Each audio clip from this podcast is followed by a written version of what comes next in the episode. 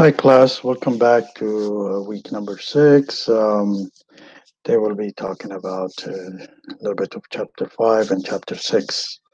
I'm also going to be focusing on chapter six because chapter five is kind of, it will be, you know, preparation for chapter six. So you need to review it and have an understanding of it.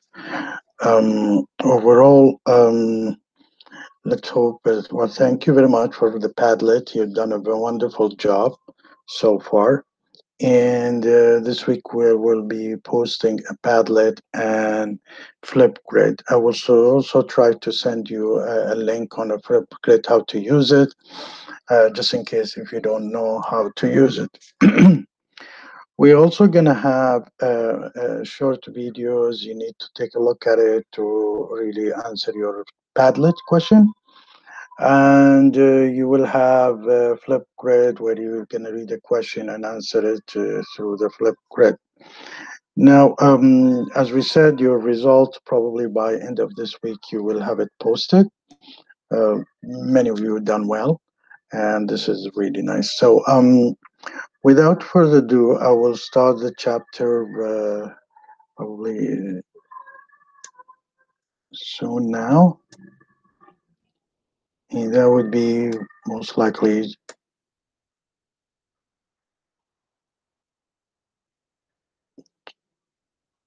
Okay. So we'll talk today about chapter six. Um, basically, we will be talking about uh, the political economy of uh, international trade. Uh, in this chapter, we will be talking about the cross-border trade and investment. And so we explore the political and economic reason that governments have to intervene in the international trade, why they do intervene in the international trade. And as we discussed in uh, previously in the chapter five, you will find it also there. In a world without a trade barriers, trade patterns are determined by a relatively productive and different factor of production in the different countries. So we said that if there is two country produce, um, it's they will produce based on the efficiency level.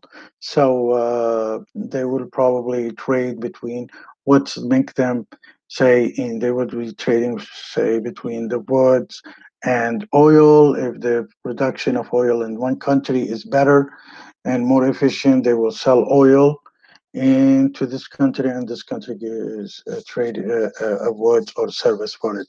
So it's uh, according to the efficiencies and different factors like the environment and all these things.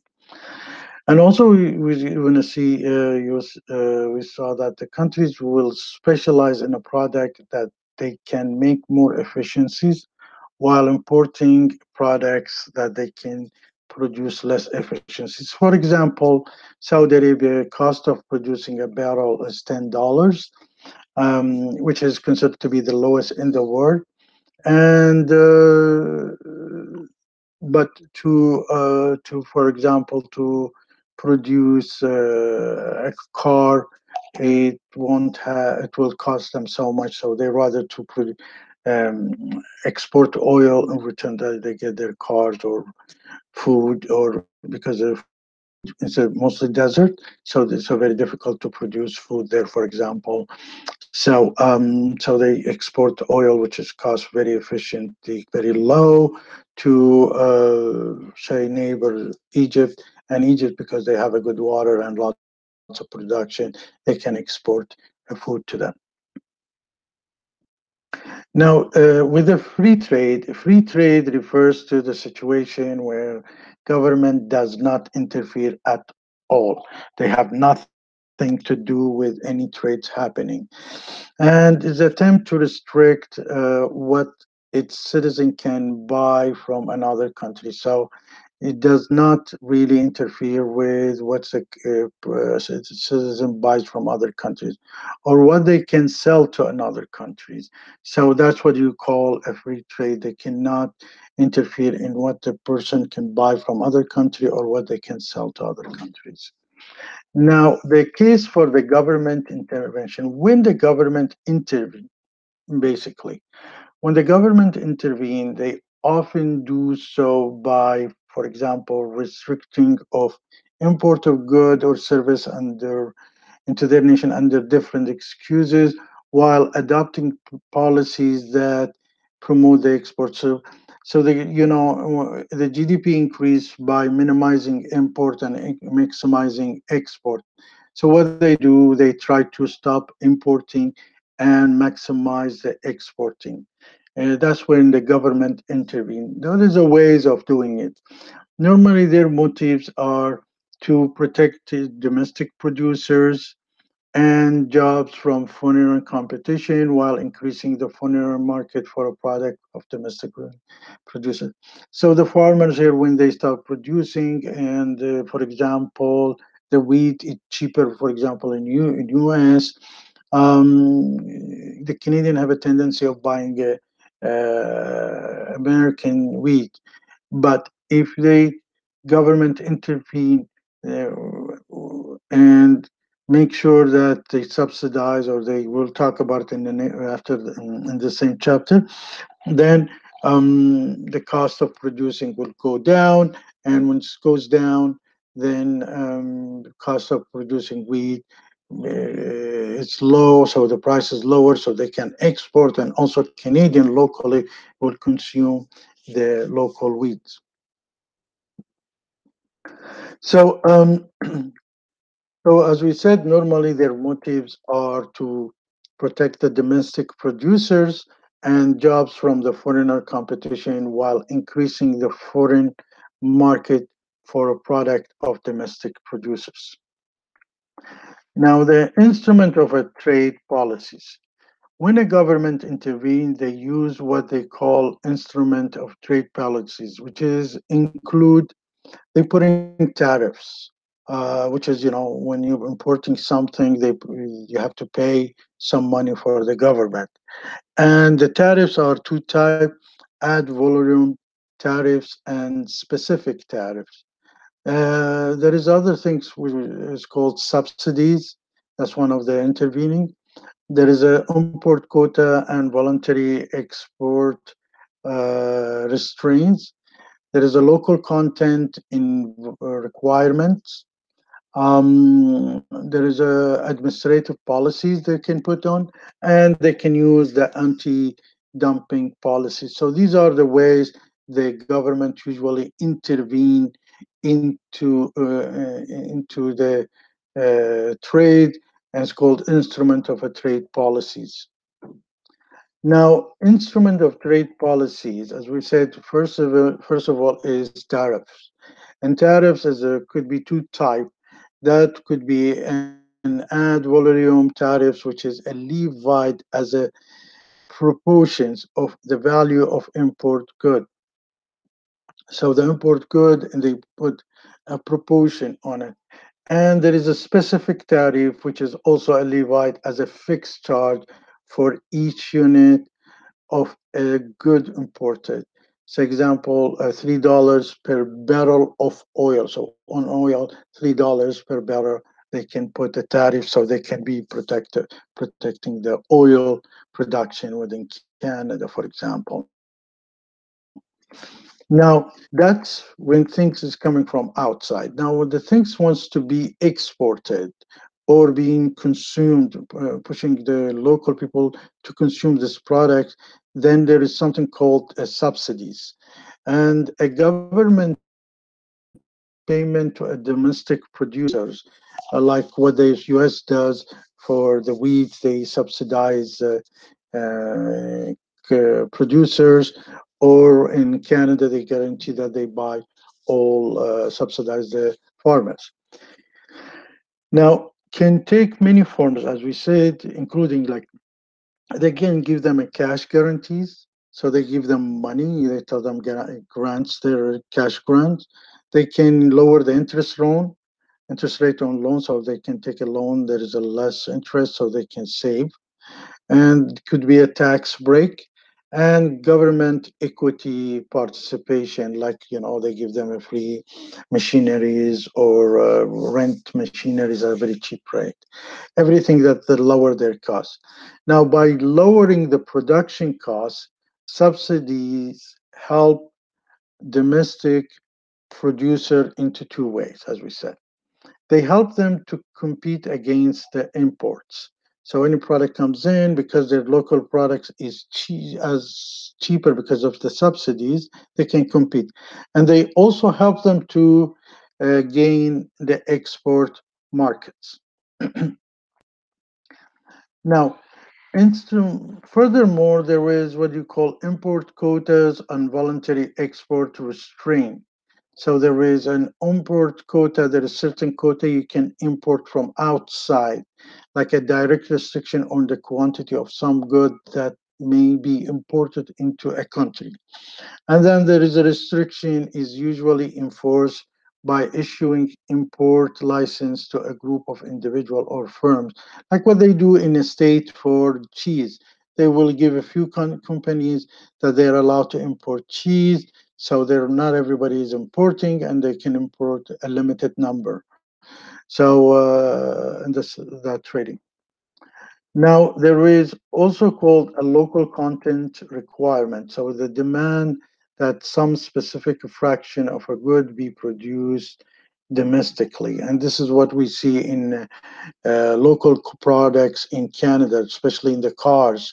We see there is the Honda, Toyota, uh, and uh, American cars like a GM, Ford.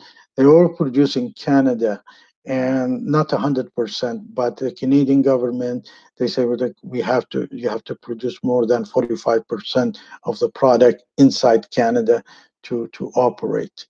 Now um, the requirement can be expressed either by physical terms like 75% of the component part of this product must be produced locally like toyotas and hondas or in a value term which is 75% of the value of this product must be produced locally.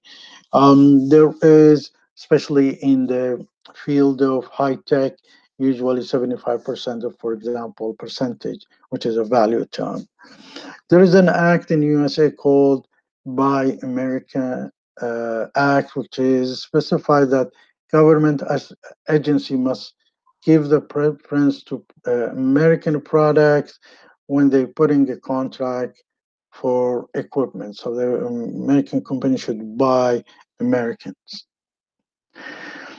Now, um, there is another one is what is called the instrument uh, administrative uh, policies, which is the bureaucratic rule designed to make it difficult for import to enter a countries and uh, many companies will be facing such thing if they don't want the other country don't want to really produce let you uh, import the product.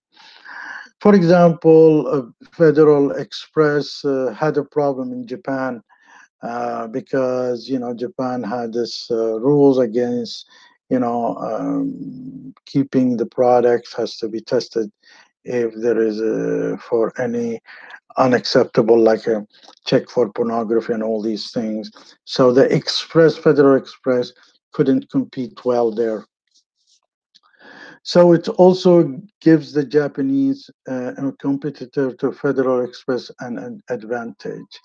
Um, there is many of these you probably will run to it and the funny thing like a one of the biggest uh, trade that happened is when South American uh, uh, telco company uh, bought in Iran uh, a third operator. Now, when they bought the third operator, they couldn't operate because the administrative policies, which is, was difficult. Then we had what do you call um, um, Orange tried and also failed because of the administrative, and then um, I believe uh, Orange had to pay so much money. Um, so the Turkish Turkish had to walk out, and the Orange had to pay so much money because of the administrative. So the administrative rules was like this. They started okay, saying for example, um, um, the first rule, they said, well, Orange, since the third operator should put its own towers uh, to for the telecommunication. They said fine, so they cannot share the towers, which is international business is allowing the sharing towers everywhere, but they came up with this rule. They said okay, so they had to go and build their towers. While they're building their towers and putting their towers, they then they asked them their tower should not be uh, within 500 meters of other towers. That makes made it so much difficult uh, for the uh, Orange to to work on it. And then uh, Huawei walked in and they uh, bought this and they start working on it. And uh, they had to spend tons of money in order to get these things up and running. So by this, they made a good um, support for the local telecommunication companies and also made the other companies uh, bring towers, employ local peoples, all these things. So that's cost also. It was a, a disaster for the operators. Now, there is another instrument of trade policy which is called anti dumping where dumping is selling goods in foreign market that below the cost of production or selling goods in a foreign market at their fair market value. so it, it is it is we we've seen that there is some product you look at them and you wonder how come they are so cheap and the reason they are so cheap because of the anti-dumping, because the government is subsidizing in other countries, so they are able to trade it and sell it very cheap here.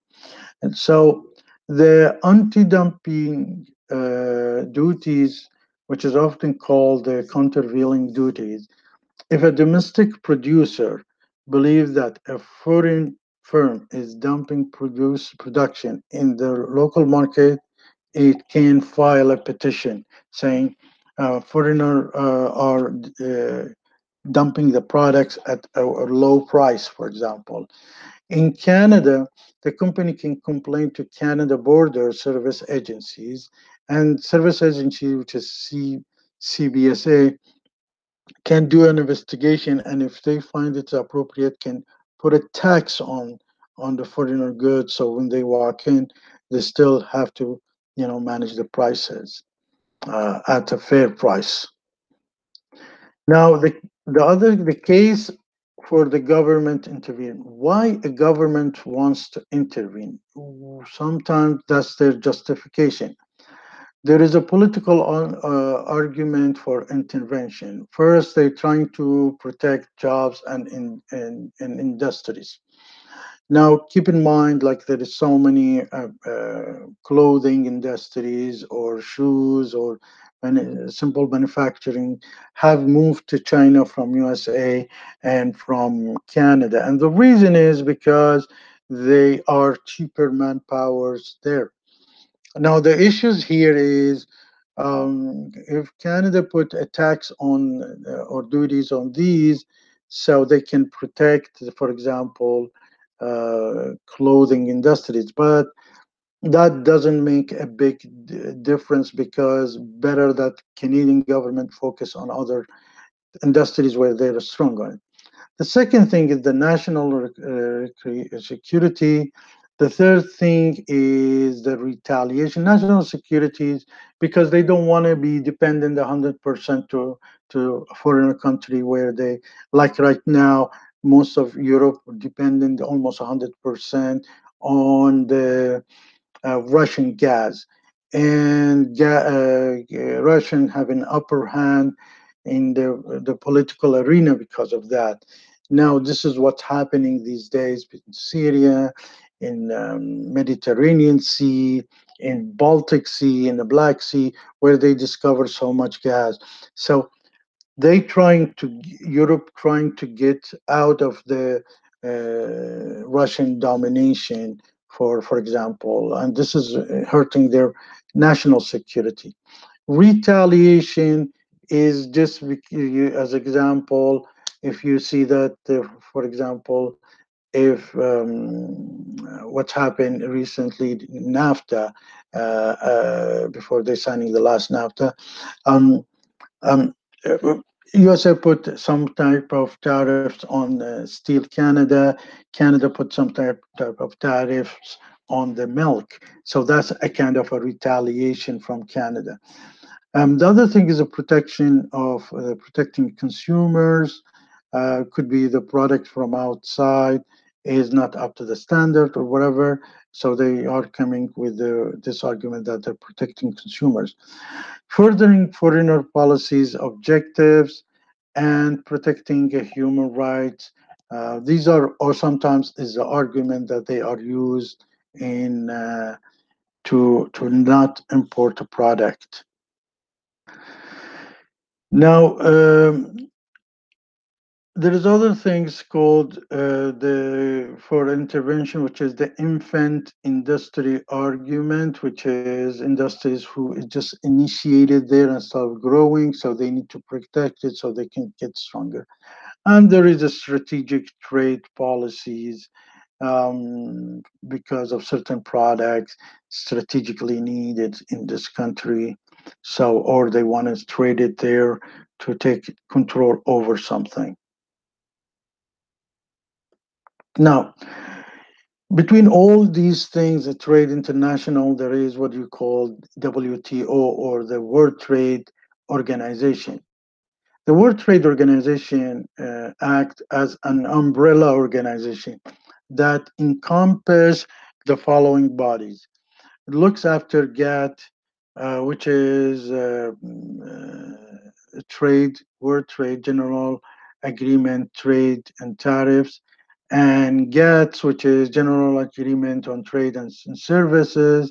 And then there is a trade related aspect of intellectual property rights, which is TRIPS. WTO uh, has taken the responsibility for arbitrating a trade. It's like a, you know, like a court uh, dispute. If there is any dispute or anything has to be monitored, it goes under the WTO, which is part of the United Nations and United Way. Now, simple basic of the WTO. When two countries, let's say, have a trade dispute, the WTO looks at the various trade agreements these countries have had over the years and the rules which is the best outcome of the current situation. Um, so, as we said, it, it, it's an international court for the trades. So by this, we are covering uh, chapter uh, uh, six. Now, let me show you just very quickly what's in the chapter five. And there is not much to do. You need to just go over it and you should be fine with it. And uh, in chapter five, basically,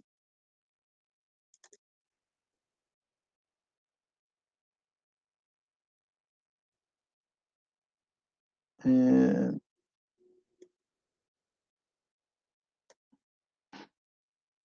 it's just a cross-border trade and investment definition. So all you need to know is looking at their theories, um, what's being developed, NAFTA, what's NAFTA, what overview theories, uh, Adam Smith theories, different things. This is all things that you, it's a background for the most important, which is uh, chapter six, which is the application of it. So go over it and see if you have any question, you can ask me. Otherwise, I think it's a very straightforward. Look at these numbers, how you make a, a you know, an argument of uh, um, trade. I will post these for you. You will find them there. Now, um, so uh, basically, by this we finish with the chapter uh, uh, chapter uh, five, uh, six, and you will have them posted. But I'm looking forward also to see your activities on Padlet and see your activities on uh, uh, on Flipgrid. Uh, also, I hope by end of the week I should be able to send you these things. Uh, your, your result, you will see it posted. If it's, I will notify you uh, in the next class. Thank you very much and bye bye.